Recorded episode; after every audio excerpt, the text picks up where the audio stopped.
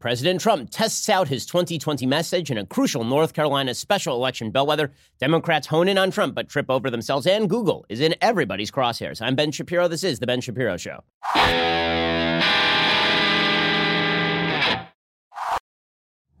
All right, well, today is a big election in North Carolina's 9th congressional district. Now, why do special elections like this matter? Well, typically people say that they are a bellwether. Ooh, a bellwether. We're going to find out whether this is a microcosm of the American electorate at large. And very often, these cases don't end up actually being bellwethers. Right? We saw a few of them in the last election cycle. People thought that what happened in Georgia, they had a congressional special election. Jon Ossoff narrowly lost that seat. We saw a couple of other very narrow congressional elections in special election districts, and people saw it on the right as a bellwether for Trump and on the left as a bellwether anti-Trump. We saw this in 2011 as well in the in the lean up to 2020 in the lead up to 2012. There were a couple of special elections. One was in New York City. Anthony Weiner lost his seat. He was replaced by a Republican, Bob Turner.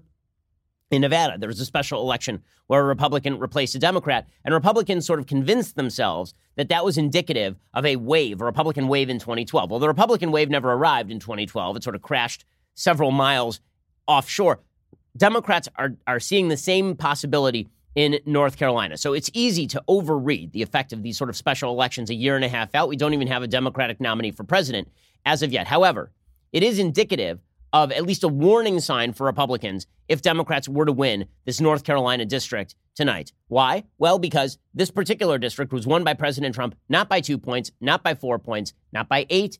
This was won by 12 points in the last election cycle, last presidential election cycle for President Trump. And right now, it is a neck and neck race between a conservative state senator named Dan Bishop, it's a vacant seat, and a Democrat named Dan McCready, who's a former Marine who earned a Harvard master's degree in business and narrowly trailed in an election for the seat last year that was later invalidated after evidence surfaced of election fraud. You remember that there was this big controversy over this particular seat specifically because of allegations of election fraud. So that obviously does have an impact on how the voting goes in this seat because in all likelihood, if it had not been for the election fraud, Dan McCready might have filled the seat already. So this does have a little bit of baggage attached to it. It's not a clean bellwether. It's not a clean indicator of what's going to happen come 2020. It's particularly not clean also because McCready happens to be politically moderate for a Democrat. He's more of a blue dog Democrat than he is an AOC type or a Bernie Sanders type or an Elizabeth Warren type. So using a moderate Democrat in a red district that is plagued by allegations of election corruption as a stand in for 2020 is an easy overread. With that said, obviously people are watching this because if the Republican were to blow out the Democrat, then that would suggest that maybe there are a bunch of secret Republican voters who aren't reporting themselves to pollsters. If Democrats were to win the seat, that's obviously a serious siren for Republicans. This is a heavily suburban North Carolina seat that went heavy red for Trump in 2016. So district stretches from Charlotte, according to the AP, one of the nation's financial nerve centers, through its flourishing eastern suburbs and into the less prosperous rural counties along the South Carolina line. With next summer's RNC convention in Charlotte, Democrats would love to boast control of a congressional district in the city where Trump will be renominated. Over half the district's votes will likely come from Charlotte's suburbs. Those suburbs are, of course, the real trouble spot for President Trump come 2020. In Texas, we've been seeing as the suburbs have been turning purple, scaring state leaders in that state as well. Democrats captured 39 GOP held seats last November, took control of the House. Many of their pickups were in suburbs, even in states like Texas, Kansas, Utah, South Carolina, and Oklahoma. So President Trump now had to descend into this district to push his message. And so this will be one of the questions as well. Is it actually a benefit or a drawback when Trump shows up in suburbia in order to stump for Republican candidates? Now, Trump has sort of dictated in the past that he wants to show up in particular districts, in particular areas. And Republicans have been extremely torn on this. I mean, I've spoken with many, many Republican congresspeople who simply are not sure whether it is a benefit or a detriment if Trump shows up in their district just prior to an election. He's a deeply polarizing figure. He does get out the base. He also gets out the other guy's base. Well, President Trump now has to descend into a district he won by 12. Mike Pence is also showing up in that district that Trump won by 12. And President Trump launched into his 2020 stump speech. Now, this was the best of Trump. Okay, this was the greatest hits of Trump. And this is really what his campaign should look like because nearly his entire campaign speech was directed against Democrats. He touted his own record, particularly on employment and on his wanting to build a wall. But overall, it was a it was a brutal attack on Democrats And if he sticks to this for a year and a half, then he has a very solid shot at reelection. If, however, he gets distracted by a myriad of sillinesses, then obviously his chances uh, go down. So President Trump leads off his rally last night with an optimistic message the best days are yet to come. We are one movement, one people, one family, and one glorious nation under God. America is thriving like never before. We may have right now the greatest economy in the history of our nation. And ladies and gentlemen of North Carolina, the best is yet to come. Okay, so this is an upbeat message, obviously, and it's going to get out the base. Is it going to reach out to independents? Uh, who knows? Okay, President Trump then follows that up by touting low unemployment, which, of course, is his chief pitch. And the unemployment rate is extraordinarily low. There's a report out today that suggests that not only is the unemployment rate low, according to the Washington Post, for the first time, most new working age hires in the United States are people of color. He, the, the, the Washington Post is now reporting that the that women are predominantly driving the trend. They say the surge of minority women getting jobs has helped push the United States workforce across a historic threshold. For the first time, most new hires of prime working age 25 to 54 are people of color. Minority hires overtook white hires last year, which suggests that there are a lot of people in minority communities who are now getting jobs who wouldn't have had jobs if it were not for President Trump's economy. If you can attribute the economy to a presidential figure, a question of which I am somewhat doubtful. Minority women began to pour into the labor market in 2015. They've begun to reshape the demographics of the U.S. workforce, especially because many white baby boomers have been retiring. There are 5.2 million more people in the United States with jobs than at the end of 2016, and 4.5 million of them are minorities, according to the post analysis of Labor Department data. Okay, so that should be good news for President Trump going forward to 2020. Here he is touting low unemployment. Nearly 600,000 Americans entered the labor force last month alone. Think of that. Well, now you have the best unemployment numbers, employment and unemployment numbers that you've ever had as African Americans, as Asian Americans, as Hispanic Americans. The best numbers we've ever had. And by the way, African American youth unemployment has also reached the lowest level ever recorded in history. Hey, obviously, that is going to have to be his pitch. If the economy sinks at all, then he is in trouble. Now, Trump himself is already saying that this particular district is, quote, not a bellwether. He says, I don't see it as a bellwether. That, that's never a great sign when you're already downplaying the effect of a particular district as the president.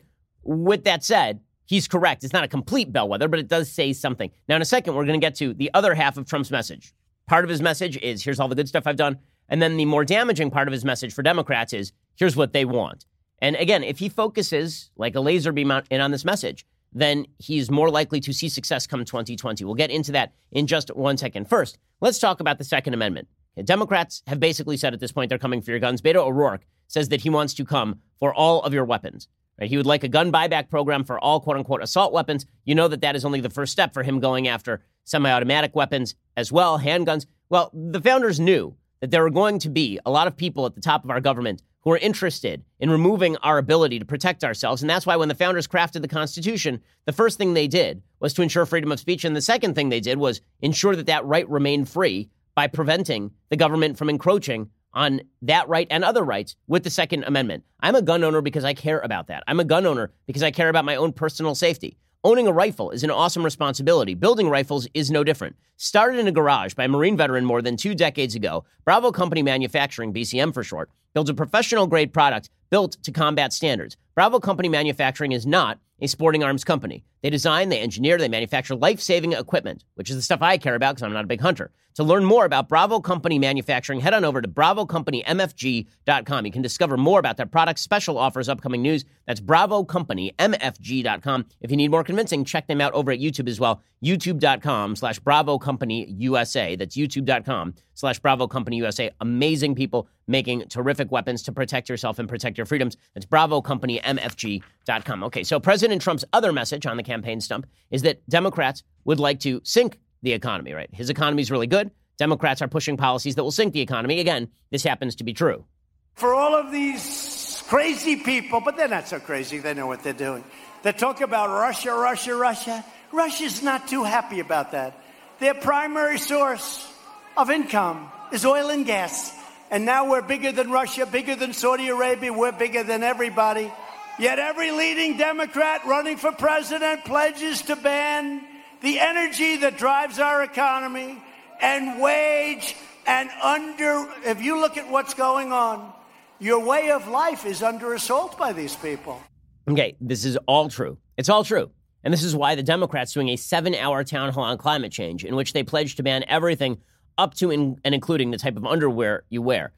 That turns out not to have been a great pitch. The Democrats are giving Trump plenty of material to work with. He has to not give them material to work with. Trump says Democrats want to destroy the American dream. Again, this is all part of his pitch. Now, the way the media pl- pitched this, it's amazing. I-, I love the media coverage. The media pitched this. The AP has a story about Trump delivering a dark speech. A dark. They- they've been trying this routine since 2015. He keeps talking about a dark vision of America. No, that's called politics. Okay, Barack Obama suggested that if Republicans were to win control of the White House in 2012, they would return America back to the 1950s. So, yes, the way you do politics is by pointing out what you think America will look like if your opponents win. Here is Trump doing just that last night in Fayetteville, North Carolina. For years, you watched as your politicians apologized for America. Now you have a president who is standing up for America, and we are standing up for the people of North Carolina.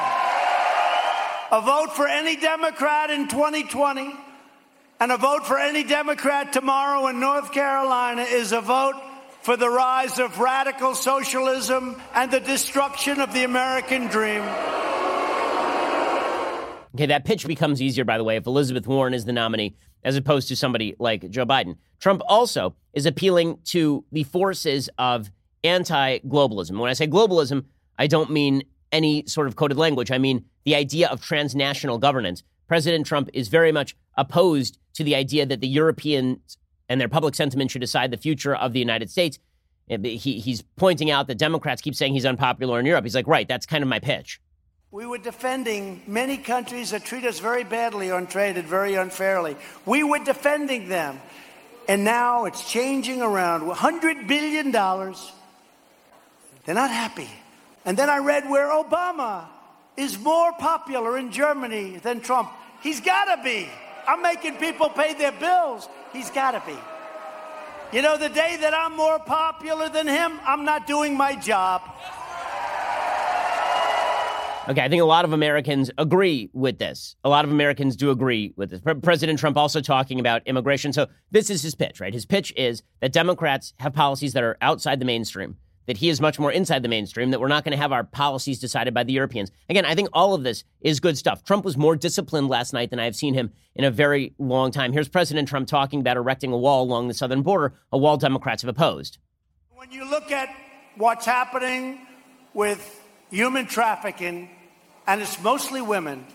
They traffic in women and they pour through our borders. Well, every inch of wall that we put up is vital, and we're putting up miles and miles, and we intend by next year, at the end of the year, to have anywhere between 400 and 500 miles of wall built. And this is serious wall. This is the real deal.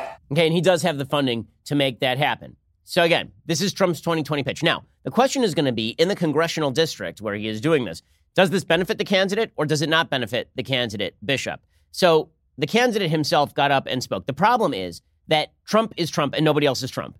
And having Trump come in and do basically a presidential rally in your hometown, the, the rally is going to be about Trump. It is not going to be about you. It's not going to be about transferring the power of the presidency over to Bishop. Instead, it's going to be Bishop trying to imitate Trump and puff Trump up. So it'll be fat. Uh, really, I, I have no idea. I don't think anybody has any idea. The polls are too close right now. What exactly is going to happen in this particular district? But here, it, there is a problem for Republicans, and the problem is that again, Trump is very polarizing. And the bigger problem is when you try to be Trump, you fail. No one can be Trump. Only Trump can be Trump. There's this sort of let Manny be Manny you know, it's a baseball reference about Manny Ramirez, this baseball player for the Cleveland Indians and the Boston Red Sox and the Los Angeles Dodgers. Manny Ramirez was an incredibly talented hitter. He was also a kook.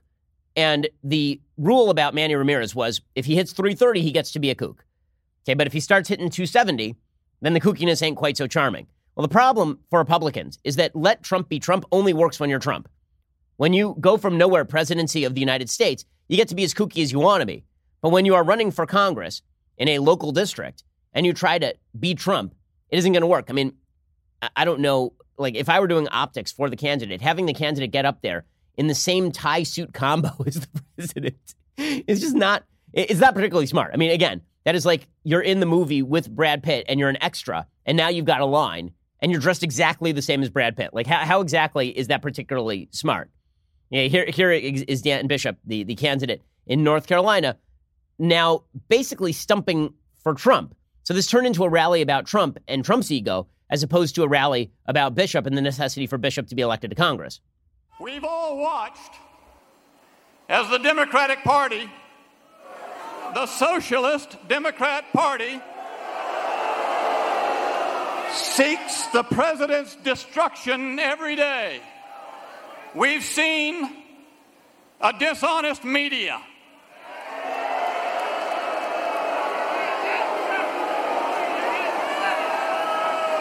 Serve as their handmaidens and their allies in that mission.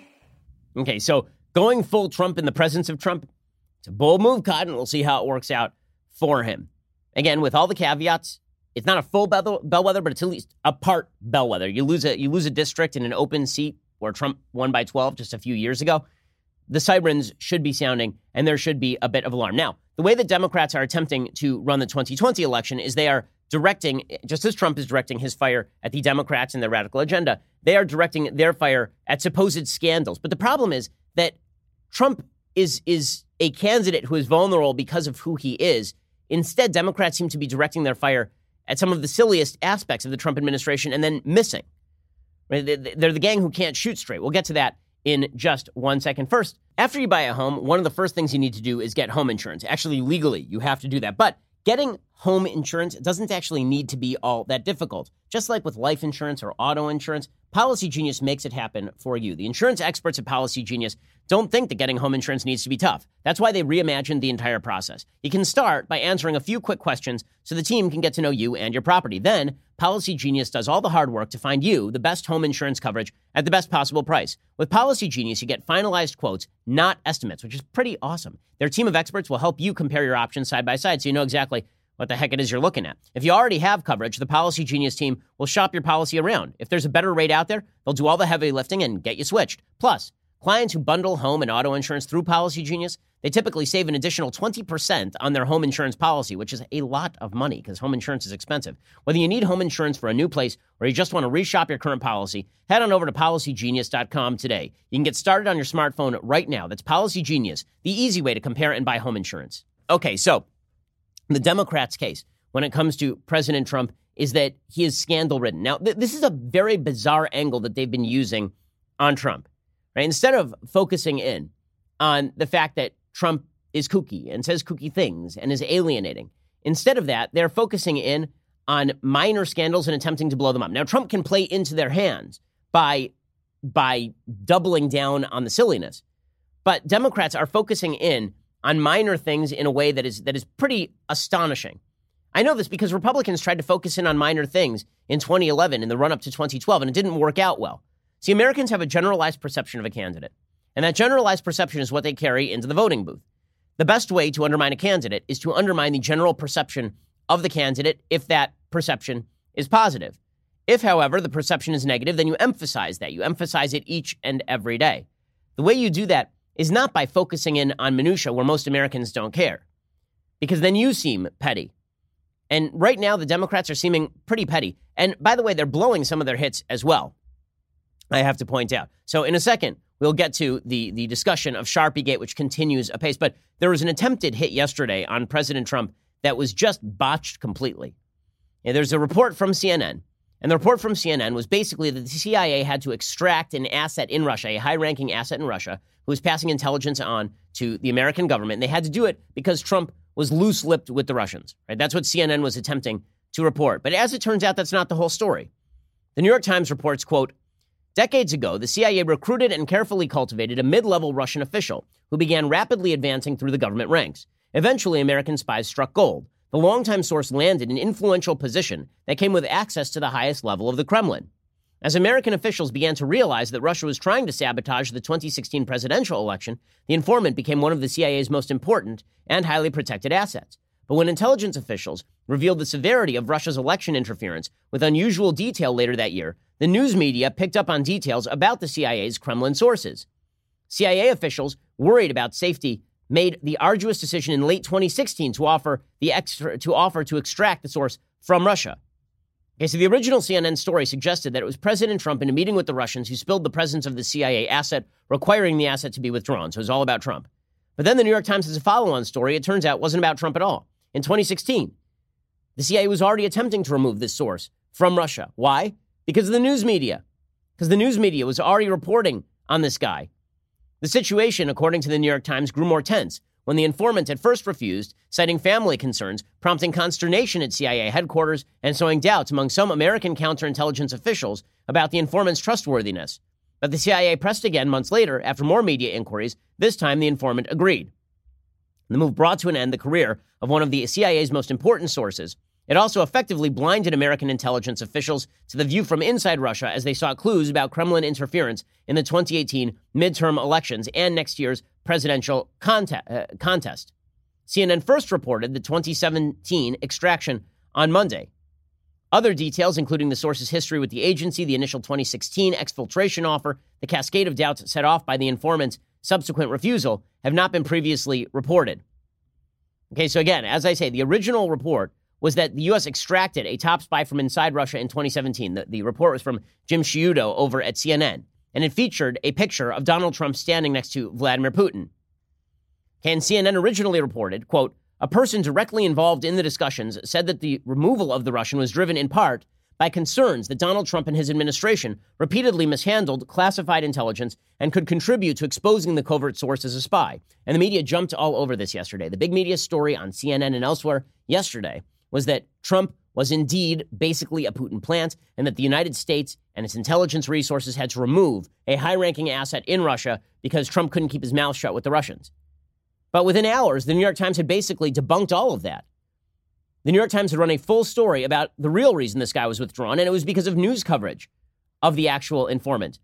And then, just to prove the point, NBC News decided that they were going to demonstrate full scale how the media take care of our national security secrets they ran a piece, NBC News did, called Possible Russian Spy for CIA Now Living in Washington Area, which is always a great idea. As a media outlet in the United States, what you really want to do is out spies against the Russians because if we know one thing about Vladimir Putin, it's that he's a very forgiving and kind man who never goes after people who are his enemies and then has them poisoned with polonium or anything. According to Ken Dilanian and, and Tatiana Chistikova, a former senior Russian official is living in the Washington area under U.S. government protection, current and former government officials tell NBC News. NBC News is withholding the man's name and other key details at the request of U.S. officials, who say reporting the information could endanger his life. Yet the former Russian official, who had a job with access to secrets, was living openly under his true name. An NBC News correspondent went to the man's house in the Washington area and rang the doorbell. Five minutes later, two young men in an SUV came racing up the street and parked immediately adjacent to the correspondent's car. Yeah, I'm going to go with the, the New York Times story here that maybe it was the media treatment of this particular spy that had the guy withdrawn from Russia, not Trump. Didn't matter. The media ran with it yesterday. And that was not the only overblown story yesterday. In a second, we are going to get to the continuing saga of the National Oceanographic and Atmospheric Administration inside the Trump administration was idiocy pursued? Yes. Is the is the overblown nature of the response overblown? Yeah, just a little bit. We'll get to that in just one second. Okay, there are lots of different types of cars on the road. You know this, right? You're driving around. Have you ever thought about what happens if one of those cars breaks down? Where exactly do they get the parts? Because it's not easy to just go to the local parts store and then figure, do they have a cart for this a part for this exotic type of car? Instead, people should be using the interwebs. I know it's an amazing thing, the interwebs. You can get pretty much anything. And if you're looking for auto parts, the best place to go is rockauto.com.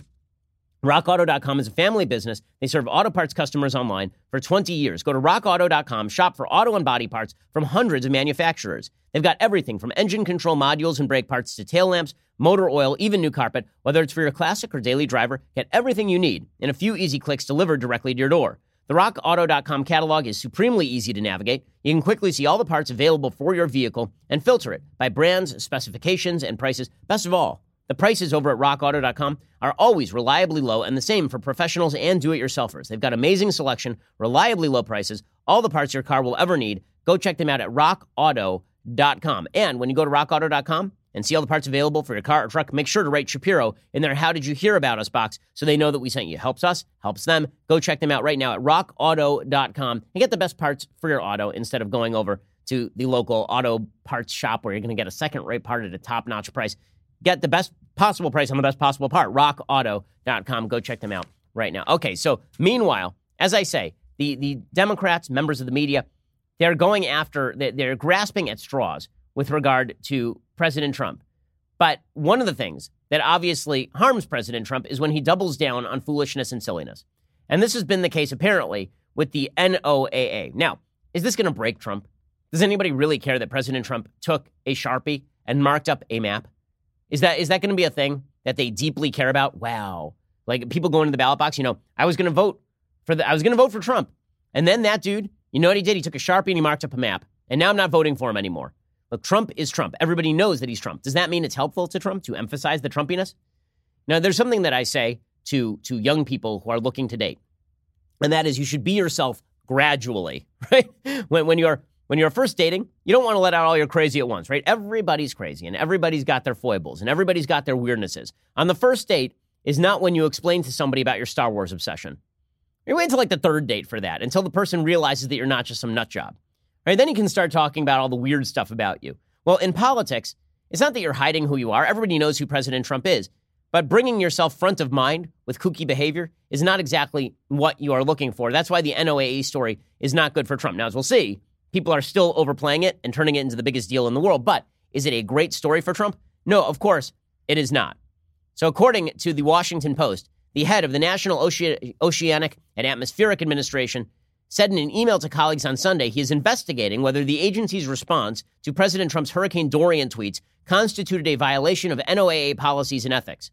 Also on Monday, the director of the National Weather Service broke with NOAA leadership over its handling of Trump's Dorian tweets and statements. So to recall, late August, there were forecasts from the NOAA that Hurricane Dorian was going to strike parts of Alabama or that it could affect parts of Alabama. A few days later, President Trump started talking about that. And then on September 4th, like a full week after that report, when it had basically been debunked at that point, he then went out and did a full press conference where he drew with a Sharpie on a map showing exactly where he thought the hurricane was going to hit. And the NOAA, the National Weather Service, first issued a tweet saying that that wasn't true, that the hurricane was not going to actually hit Alabama. It was instead going to turn north. And then the NOAA basically backed off that assessment and then the NOAA said, well, you know, it's true that originally it was going to hit Alabama and all of this.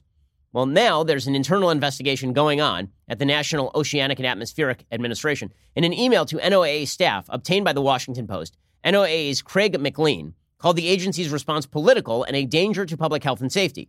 Trump's incorrect assertion on September 1st that Alabama would, quote, most likely be hit much harder than anticipated set off a chain of confusion and outrage among the public and within NOAA. At the time, the NWS's forecast guidance showed only a very small risk, about 5%, of tropical storm force winds for a small portion of Alabama. However, Alabama was not in the storm forecast track or cone of uncertainty from the National Hurricane Center. That showed Hurricane Dorian skirting the East Coast far away from Alabama. The NWS's Birmingham office set the record straight. They said Alabama would not see any impacts from the storm. NOAA officials then caused an internal uproar on September 6th when the agency issued an unsigned statement that defended Trump's false claim about Alabama and admonished the Weather Service's Birmingham division for speaking in absolute terms. Acting NOAA Administrator Neil Jacobs and NOAA Communications Director Julie K. Roberts were involved in drafting Friday's statement. NOAA and NWS had also appeared to try to correct the record without angering the president. According to emails obtained by the Post before the statement on Friday, NOAA staff were instructed to, quote, only stick with official National Hurricane Center forecasts if questions arise from some national level social media posts which hit the news this afternoon, and not to provide any opinion in response to President Trump's initial Alabama tweets. then there's a report from the New York Times overnight that suggested that Wilbur Ross, the head of the Commerce Department, the Secretary of Commerce, that he threatened to fire top employees at the federal scientific agency responsible for weather forecasts last Friday after the agency's Birmingham office contradicted Trump. So none of that is a particularly good look for Trump.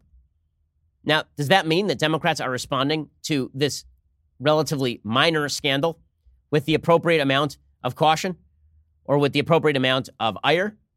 No, not so much. Not so much. Here's Representative Steve Cohen from Tennessee suggesting that President Trump is like O.J. Simpson. You know, the Sharpie thing is amazing, Steve. When they asked him at his press conference about who did it, and he gave the same look that he had when he was on the airplane and said he didn't know anything about paying off Stormy Daniels, anything about checks. It was that same uh, you know, doe in the headlights look of, oh, I have no idea who did it. He never did say, but I'm going to find out who did it. He's done about as much to find out who did that Sharpie thing as O.J. Simpson's done to find out the murderers.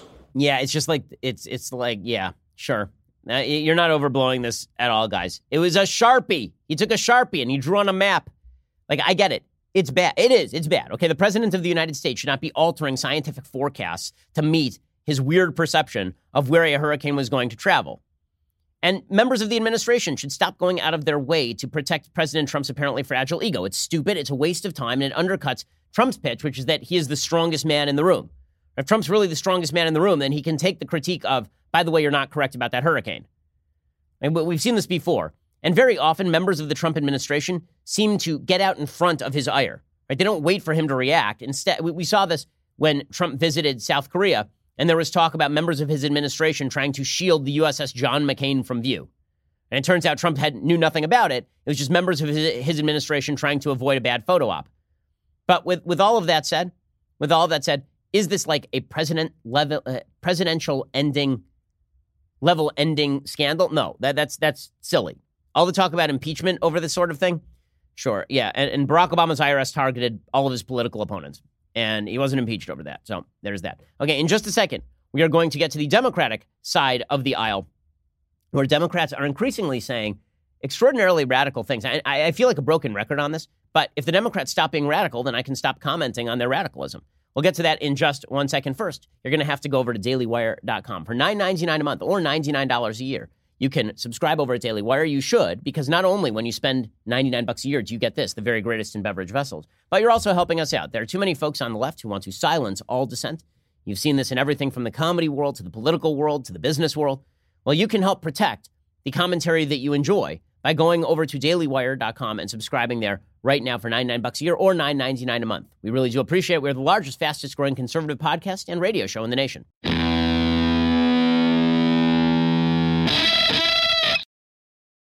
You know, you do have to wonder at this point when you look at both parties whether any of them are going to have a really strong affirmative agenda to push come 2020. It is like President Trump's basic pitch is border and economy. And that's a pitch, and it's a pretty good pitch it, as long as the economy doesn't downturn. But what exactly are the Democrats going to pitch in terms of policy? The answer is nothing. You can see why they're focusing in on the most picayune scandals in the Trump administration and blowing them up to magnificent proportions because if they're forced to talk about policy, it's really ugly. And for the Republicans, you can see why they're focused in on the socialism of the Democrats because honestly, except for a generic tax cut that any Republicans probably would have passed, and except for enshrining judges, which is good, but pretty much any Republican Congress would have done that, I would assume. Neither party is is like I see why so many Americans are disenchanted with politics. It's become sort of this rooting war, but you look at both parties and you're like, what exactly is the vision they're presenting? I understand why the other guy sucks. I just don't understand why you're so wonderful, is I think the pitch at this point. This is why more and more people, young people particularly, are identifying as independents. Now, you would imagine that if Democrats had an ounce of vision that they should be cleaning up in this environment, and if President Trump were able to contain himself, he should be cleaning up in this environment. The man has 3.7% unemployment rate. But it seems like neither side can clean up in this environment because Trump is too focused in on his own egotistical sillinesses about the NOAA or whatever is the latest tweet storm of the day. And Democrats, meanwhile, are too focused in on their socialistic vision for the United States and and running down the United States is a terrible, awful, no good, very bad place. Example. Okay, so Bernie Sanders and Kamala Harris both said incredibly radical things over the last 24 hours about the United States criminal justice system. So here's Bernie Sanders at a rally talking about the American criminal justice system. I hope that all of you know that the criminal justice system in this country is completely broken and is racist. Really? The entire system is racist? Is that where we're going with this? Okay, so it's broken and it's racist. What is his evidence that it's broken and that it's racist?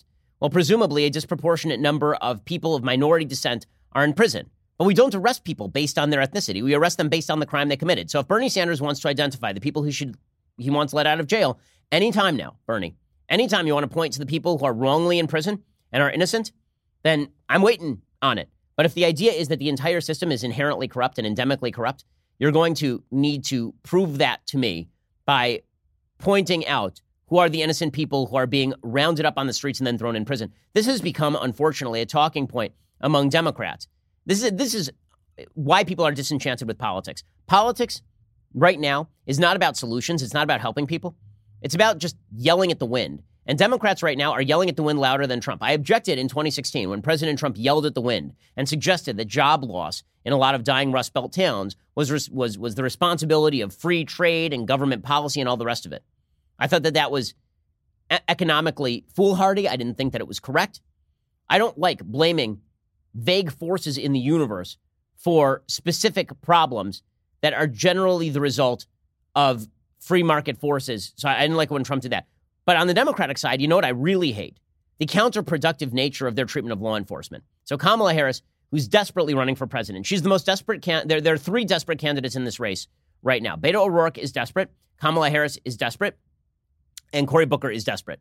Cory Booker is always desperate for attention. Beto O'Rourke is desperate because he thought he was going to be the front runner at this point. And Kamala Harris is desperate because for a brief glimpse of time, she had popped up into that top rank and now she has receded. She did an interview over the last 24 hours with the editor of Salon on police and listen to her green light this take on police, which is such a hot take. I mean, this is a scorching white hot take. It's insane. We shouldn't have to acknowledge that trauma because, like, they're paid to be there. We live in these places. Like, police officers have historically not been held accountable um, because they they they protect and serve the rich, and then they just harass and take up space um, in poor communities. I don't see any type of big shift happening with the one term because it's like a cultural thing. Right. Okay, so why why doesn't she push back there? She's a former prosecutor. She knows the police in California. Why isn't she pushing back? When when that person says that the that the police just harass and take up space in poor communities, the reality is that if you actually wish to improve the lives of people in poor communities, black or white, you need more police presence, not less police presence. Why? Because who's going to invest in a community where the crime rates are high, where your property is not secure? Who's going to invest in a community where there is no tax base? Okay, and the tax base doesn't exist because if you can get your kids out of that community, then you move to the suburbs. Who's going to do that? The single greatest factor that indicates up, upper income mobility in an area is the safety in that area, protection of property rights, protection of human rights in a particular area. That is what is going to provide the preconditions for growth in a particular area. And yet you have Bernie Sanders and Kamala Harris railing against the very forces you need to ensure law and order in poor, low income, and disproportionately minority areas. Okay, the fact is that the, these, these high crime areas require more police. But Democrats aren't interested in solving the problem. They're interested in pandering. We have a politics of pandering right now, and it is completely ugly and it is completely terrible. And I don't care whether we're talking about pandering to the president's ego or whether we're talking about pandering to particular radicals in politics by ripping on the very people who are putting their own bodies and lives in harm's way for not wonderful pay in order to protect communities. Like, if you think the police officers are generally signing up because the benefits are fantastic, I, don't, I would suggest you don't know many police officers. This constant rip by Democrats on the solution to problems is supremely irritating. Supremely irritating. The Democrat radicalism is the reason why they haven't run away with this thing already, and President Trump's ego problem is the reason why he hasn't run away with this thing already. Speaking of Democratic radicalism, long piece in the New York Times today about Bernie Sanders. It's called Bernie Sanders Went to Canada and a Dream of Medicare for All Flourished. There's nothing I love better than a, a sophomoric, sycophantic, ridiculous piece from the New York Times about how Bernie Sanders learned from the Canadians about universal health care. Says decades before Medicare for All would propel his presidential campaigns, Mr. Sanders' expedition to Ottawa helped forge his determination to transform the American healthcare system. His views burst onto the national political scene during his 2016 presidential run when he championed a single payer program alongside many other liberal policy ideas. Now, as he seeks the Democratic presidential nomination a second time, he has made Medicare for All the most important issue of his campaign and set the agenda for the ideological discussion in the primary. Apparently, the pull of Canada remains strong for Mr. Sanders. Sanders described how seeing the Canadian system up close significantly shaped his own views on healthcare. He says it was kind of mind blowing to realize that the country 50 miles away from where I live, that people could go to a doctor wherever, whenever they wanted and not have to take out their wallet. That was a profound lesson that I learned. And then he called the American system barbaric. Apparently, he learned all of this from Canada, but the truth is that his original beliefs in healthcare actually sound more Soviet than Canadian. In October 1976, when he was the Liberty Union candidate for governor, he told the Burlington Free Press that the delivery of medical care was, quote, basically a national problem, and that he supported public ownership of the drug companies and placing, doctors on, go- uh, placing doctors on government salaries. He said, I believe in socialized medicine.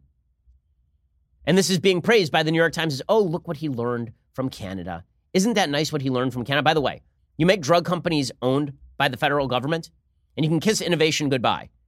And that's the one area where America really does thrive. We may lag behind other countries in terms of cost per capita, but we are way ahead of other countries when it comes to medical innovation and medical patents. Over half of medical patents happen in the United States. Innovation lives here. And by the way, if you're in Canada and you need an immediate surgery, you know what you do? You get on a plane, and you come south of the border. But Bernie Sanders, again, they, the, the radicalism of the Democrats is, is continuous and terrible. Now, in, a, in an environment where you feel like you can't trust anybody, really, where you feel like you can't trust the right because the right is, is busily defending whatever crazy is happening at the White House today, and an environment where you feel like you can't trust the left because the left is insanely radical and wants to destroy the basic vision of the country. Who can you trust? Well, theoretically, you would say the media, but the answer is certainly not there. The media continuing to shower themselves in glory day in and day out. Yesterday, the New York Times tweeted out a link about Mao Zedong on the anniversary of his death. The tweet said this Mao Zedong died on this day in 1976. The Times said he began as an obscure peasant and died one of history's great revolutionary figures. I'm sure the Times did say that. He also was responsible for the Great Leap Forward, ending in the deaths of 40 million people. The New York Times then had to delete the tweet. They said, We deleted a previous tweet about Mao Zedong that lacked critical historical context. Oh, you mean you tweeted out that he was a great revolutionary figure? You know who else was a great revolutionary figure by your standard, the New York Times? Hitler, Stalin, great revolutionary figures. Also murdered tens of millions of people. So there's that. But don't worry, guys. I trust our media. Our media are just doing incredible, incredible work on a daily basis. And that, that our, our media, who really are out there defending your interests daily, I see that they are also doing this in the Hollywood media. If you ever worried that Hollywood may be biased, I have some evidence for you. Variety, which is a trade newspaper here in Los Angeles. The only people who subscribe to it are the agents who have it on their their glo- their their glossy glass tables for you to read while you wait for your agent never to see you. Variety has a cover today called Climate in Crisis. The clock is ticking. Can Hollywood muster its storytelling power and influence to sound the alarm on global warming? Because this is Hollywood's job, guys. Hollywood's job is to cram down their vision of what should happen on global warming on you. Isn't that exciting? So basically, bottom line, there's nobody I would suggest in politics that you can trust except you, which means that you're going to have to assess all of these issues on your own. And that's tough. That's tough, but it's good because the more independent you are in assessing all of this, the better off you are going to be. And the fact right now is that everybody is too invested in the partisan tribal warfare to be honest about where things stand as they stand right now. And I think we'll get an indicator of that tonight in North Carolina, frankly. I think there are a lot of people who are sort of tenuously engaged in politics who will show up to vote, and we will see how they feel about things. Because in the end, that's going to decide where we go in 2020. Not the contrasting vision of the parties, not even the talking points, the general feel of the thing. And people, I think, are generally frustrated. I know this is all a little bit vague. I feel like it's vague too. But it's hard not to feel frustration setting in, even for me. And I watch this stuff on a daily basis when we're fighting over whether the National Oceanic and Atmospheric Administration should redraw maps on the one hand and whether we should fully socialize the American healthcare system on the other. It's deeply frustrating stuff. Okay, meanwhile, the other big news of the day is that nearly every state is now investigating Google over antitrust. And this to me is just another example, really another example of politicians who are looking for something to do and don't actually have the evidence to support it. A group of 50 attorney generals from 48 states, the District of Columbia, and Puerto Rico unveiled a major antitrust investigation of Google on Monday, sharply escalating the regulatory scrutiny facing the tech giant. This is according to CNN. The probe will focus on whether Google has harmed competition and consumers, looking at least initially into the company's conduct in its search, advertising, and other businesses, although it may expand from there. Now, what exactly are they investigating? They're being extraordinarily non committal about that. Very, very opaque. Speaking to reporters in front of the U.S. Supreme Court on Monday, a group of 13 attorneys general struck a bipartisan tone. Karl Racine is AG of the District of Columbia. He said it was an unusual setting for a group that typically disagrees on issues ranging from gun control to reproductive rights. He says, but we are acting as one today. Texas AG Ken Paxton said the investigation will begin by looking at Google's advertising and search dominance, but hinted that the scope of the probe could widen significantly. He said the facts will lead where the facts will lead. Well, normally you have to sort of identify the prospective crime before you launch an investigation. The police can't just go to your house and then be like, you know what, we're investigating you today. You're like, what are you investigating? You. Based on what? Well, you seem kind of suspicious. If the police did that, you would rightly call them out for selective prosecution. We have yet to hear from any of these AGs what exactly Google did wrong that leads them to suspect that they're in violation of antitrust law. Normally, I, frankly, I really don't think that, that AGs should be talking about who's under investigation at all. If you're going to conduct an investigation, shouldn't you have to come up with actual evidence of how the investigation turned out before you go public with this sort of stuff? We're living in a dangerous time where big government actors have an interest in attacking big business or working with them alternatively, and it's all politically driven. It's not consistent in any way. It's not that government actors are opposed to big business. It depends. Is big business shoveling money in their pockets or not? Case in point, Elizabeth Warren. So it turns out that Elizabeth Warren, who's been spending a lot of time lately talking about how she will never take big money, it turns out she took a lot of big money and then just dumped it into her presidential campaign. According to the New York Times, on the highest floor of the tallest building in Boston, Senator Elizabeth Warren was busy collecting big checks from some of the city's politically connected insiders. It was April 2018. Miss Warren, up for reelection, was at a breakfast fundraiser hosted for her by John Connors, one of the old guard power brokers of Massachusetts. Soon after, Warren was in Manhattan doing the same. There would be trips to Hollywood and Silicon Valley, Martha's Vineyard in Philadelphia, all with fundraisers on the agenda. She collected campaign funds at the private home of at least one California megadonor and was hosted by another in Florida. She held finance events until two weeks before her all but assured reelection last November. Then, early this year, Warren made a bold bet that would delight the left. She announced she was quitting the big money circuit in the 2020 presidential primary. The open secret, however, is that it was the big money fundraising through 2018 that made her prominent. She transferred 10.4 million bucks in leftover funds from that 2018 Senate campaign to underwrite her 2020 run. In other words, she took a bunch of big donor money, put it in her Senate race, transferred it over to her presidential race, and then said, you know what? I'm anti big money now. Man, is our political class broken in deep and abiding ways. Holy moly. Okay, time for some things I like and then some things that I hate. So, things that I like today Mary Lane is a reporter on European issues with the Wall Street Journal. She has an excellent book called Hitler's Last Hostages that is out today. It is all about the treatment of art under the Nazi regime, all about how art dealers basically did Hitler's bidding but made sure uh, Hitler had this whole take on art that modern art was was truly terrible and deviant and degrading, and he wanted it destroyed. So the art dealers basically did his bidding, except they stocked up all the modern art in their back room and confiscated it from people at the behest of the Nazis, and then they hid it out until later. And Mary traces the history of art in Hitler's Germany and beyond, and how art dealers never gave the art back. It really is a fascinating story of how history plays into modern politics well worth the read. His, Hitler's Last Hostages. Mary's a terrific reporter. Hitler's Last Hostages. Go check it out over at Amazon today. Okay, time for a quick thing that I hate. So I've noticed that the left is gleeful over the impending divorce of Todd Palin from Sarah Palin.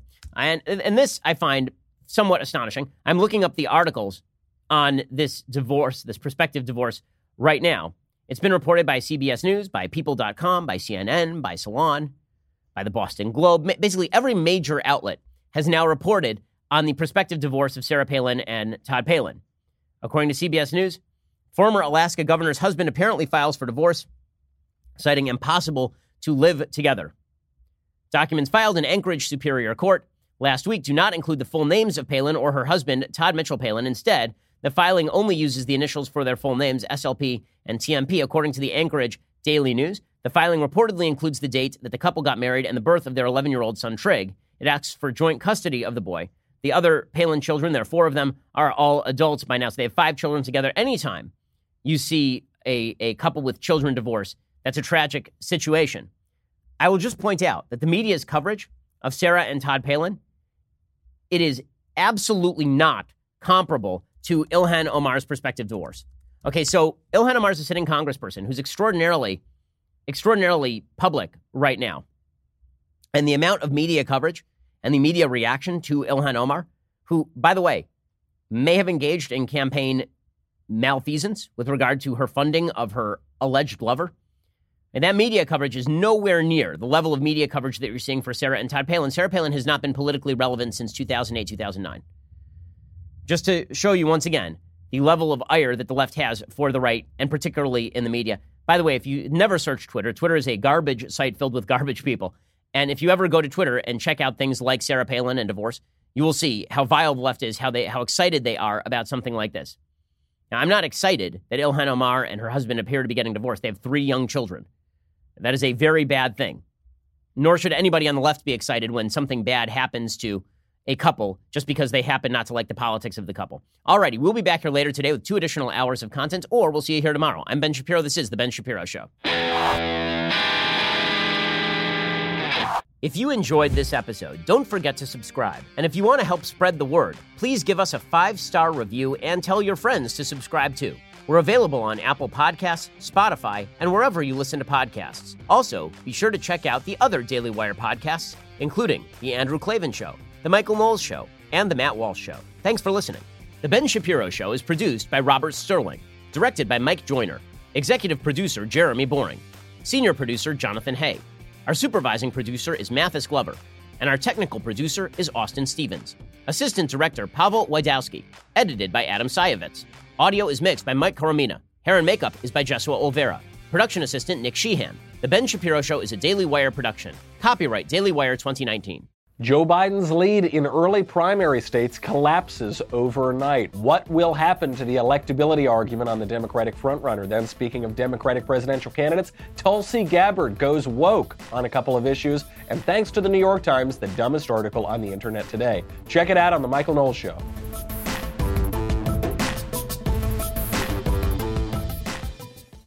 We'll get to more on this in just one second. First, Pure Talk believes in American values, and that free should mean, you know, like free. So when you switch to Pure Talk today, you'll get a free Samsung 5G smartphone. There's no four line requirement, no activation fee, just a free Samsung that's built to last with a rugged screen, quick charging battery, and top tier data security. Qualifying plans start at just 35 bucks a month for unlimited talk, text, 15 gigs of data, and a mobile hotspot. Pure Talk gives you phenomenal coverage on America's most dependable 5G network. It's the same coverage you know and love, but for half the price of the other guys. The average family saves almost $1,000 a year. So, I challenge you to choose a company that actually doesn't hate your guts and shares your values. Let Pure Talk's expert U.S. customer service team help you make the switch today. Go to puretalk.com slash Shapiro to claim your eligibility for your free brand new Samsung 5G smartphone and start saving on wireless today. Again, go to puretalk.com slash Shapiro to switch to my cell phone company. I've been using them for years. They're fantastic. You'll love them as well. Go to puretalk.com slash Shapiro and claim your eligibility on that free brand new Samsung 5G smartphone. Start saving.